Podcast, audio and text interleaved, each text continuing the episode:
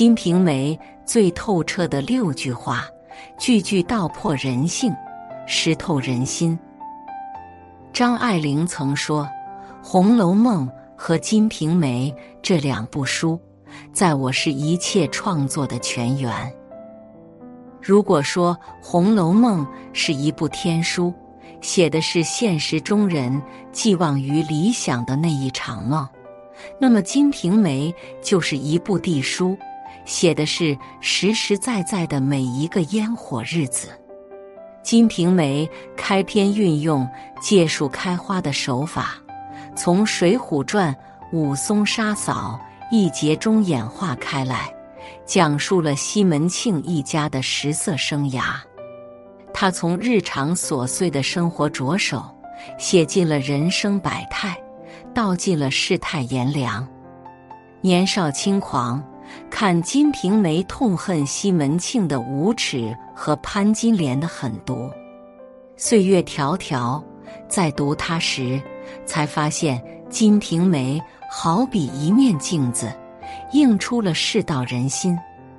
读懂《金瓶梅》这六句话，你就会明白人性到底有多复杂。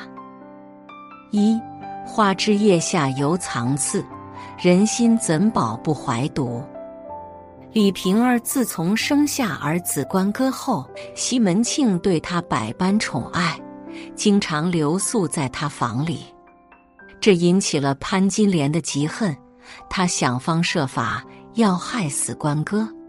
李瓶儿不经意间透露，因为关哥体弱多病且胆子小，所以要用红绸包裹着以保平安。潘金莲将此事记在心上，然后开始训练他的宠物雪狮子，让他一看见用红绸裹着的鲜肉，就去扑食。最后，雪狮子把关哥吓成了失心疯，没过几天就死了。《论语》中有句话：“发人深省，不可与言而语之言，失言。”生活中，不少人会因为一些简单的交往，就把别人当作知己，因为一时的投缘，就对人家掏心掏肺。殊不知，你的无心之言，很可能会被别人当作有意之徒。你信任别人的人品，别人却未必值得你的信任。当我们分不清良友，变不了敌友时，就要多留一分心，不可一味轻信他人。害人之心不可有，但防人之心不可无。二，一朝马死黄金尽，亲者如同陌路人。俗语说：“穷在闹市，耍十把钢钩，钩不来亲人骨肉；富在深山，抡刀枪棍棒。”打不散无意宾朋。曾经风光无限的西门府，如今竟是门可罗雀。自西门庆死后，西门府的光景便大不如前。往日里称兄道弟的英伯爵，不仅没有上门慰问，还在西门庆尸骨未寒之时，就跑去投靠了财主张二官。为了给自己谋利。他不仅撺掇张二官那潘金莲为小妾，还将西门府中的大小事情都告诉张二官，煽动他去抢夺西门庆的生意。杨绛先生有句话，一针见血：不要高估你和任何人的关系，更不要低估人性逐利的规则。大多数情况下。人性都是趋利避害的，你与他人的关系，并不取决于你对他有多好，而是取决于你手中是否有与人家交换的筹码。在你成功时，每个人都想围过来沾光，希望能分得一杯羹；而在你落难时，即使是至亲好友，也会对你避之唯恐不及。以利相交者，利尽而疏。无论何时深耕自己，才是硬道理。你若有实力加持，一切关系都会很顺畅。三，堂前切莫走三婆，后门常锁莫通河。西门庆与潘金莲本是偶然相遇，可人精王婆却看出了西门庆的心思。于是替西门庆出主意，引诱潘金莲。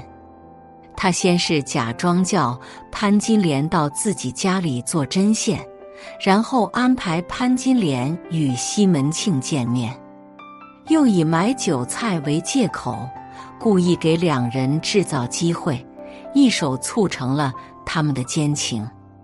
事成之后，王婆露出了她的真面目。便想要挟西门庆给封口费，后来他又在两人奸情败露后，教唆潘金莲毒死丈夫武大郎，酿成惨剧。生活中，我们身边也不乏王婆这样的人，他们表面上迎合你，让你通体舒畅，私底下却打着自己的小算盘。一旦识人不清，就有可能为自己带来灾祸。正如孔子家语中所言：“与不善人居，如入鲍鱼之肆，久而不闻其臭，亦与之化矣。”与人相交，一定要看清人品，远离居心叵测之人，才能避免让自己误入歧途。择善而交，才能提高未来的人生质量。四不如意事常八九，可与人言无二三。张竹坡曾高度评价一位女子为高人，真正的美人，她就是西门府中唯一的人间清醒孟玉楼。丈夫过世后，孟玉楼通过薛媒婆的介绍。认识了西门庆，但她的嫁人原则是只做正妻，不做小妾。西门庆觊觎她的丰厚财产，联合薛媒婆一起欺骗她。小人亡妻已久，欲娶娘子管理家事。等孟玉楼嫁过去后，才发现自己只是个妾室。没过多久。西门庆又娶了潘金莲和李瓶儿，得知真相的孟玉楼虽有满心委屈，但从未抱怨过，因为他知道成年人的世界各有各的苦楚。有时候，你认为的不幸，在别人眼里不过是个笑话。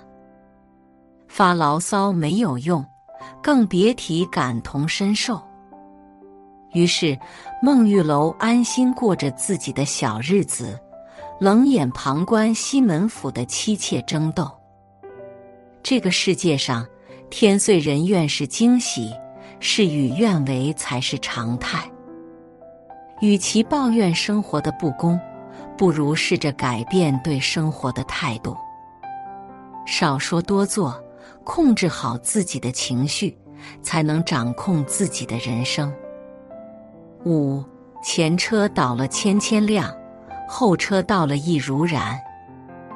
在错误的路上重蹈覆辙，似乎是每个人的通病。西门庆也不例外。花子虚是西门庆的邻居兼结义兄弟，两人经常一起鬼混。西门庆知道花子虚贪花好色，时常流连烟花之地。就趁虚而入，勾引他的妻子李萍。在花子虚锒铛入狱的时候，他以打点官司的名义，将花家的财产据为己有。阴谋得逞后，西门庆洋洋得意，完全没想过自己也会在同样的地方栽跟头。书中写道：西门庆死后，几房小妾。无一人为他守节，家产也被信任的伙计、恶奴席卷一空。人生最通透的活法，就是总结前人失败的经验，精进自己的生活。别人走过的弯路，我们绕道而行；别人吃过的亏，我们吸纳教训，不在同样的地方跌倒，用心走好人生的每一步，才能更好的迎向未来。六，金逢火炼方如色。人与财交变见心。莎士比亚说：“钱是一根伟大的魔杖，随随便便就能改变一个人的模样。”金钱虽然无法衡量一切，但可以检验一个人的品行和底线。钱品好的人，爱财取之有道；而钱品差的人，则想着处处占人便宜。英伯爵是西门庆的第一帮闲，平日里很受西门庆的照顾。有一回，他得知另一好友被封了官，需要钱打点，于是就帮忙向西门庆借钱。英伯爵凭借三寸不烂之舌，成功忽悠西门庆无息借款一百两，一来一回间。自己从中赚了十两银子的回扣。俗话说：“人用财势，金用火势。”在金钱面前，人性是经不起考验的。一个在小钱上精明算计的人，往往也会因为一点蝇头小利就出卖朋友，毁掉友情。一个人对金钱的态度，藏着他的人品。能平衡好金钱与感情的人，才值得我们深交。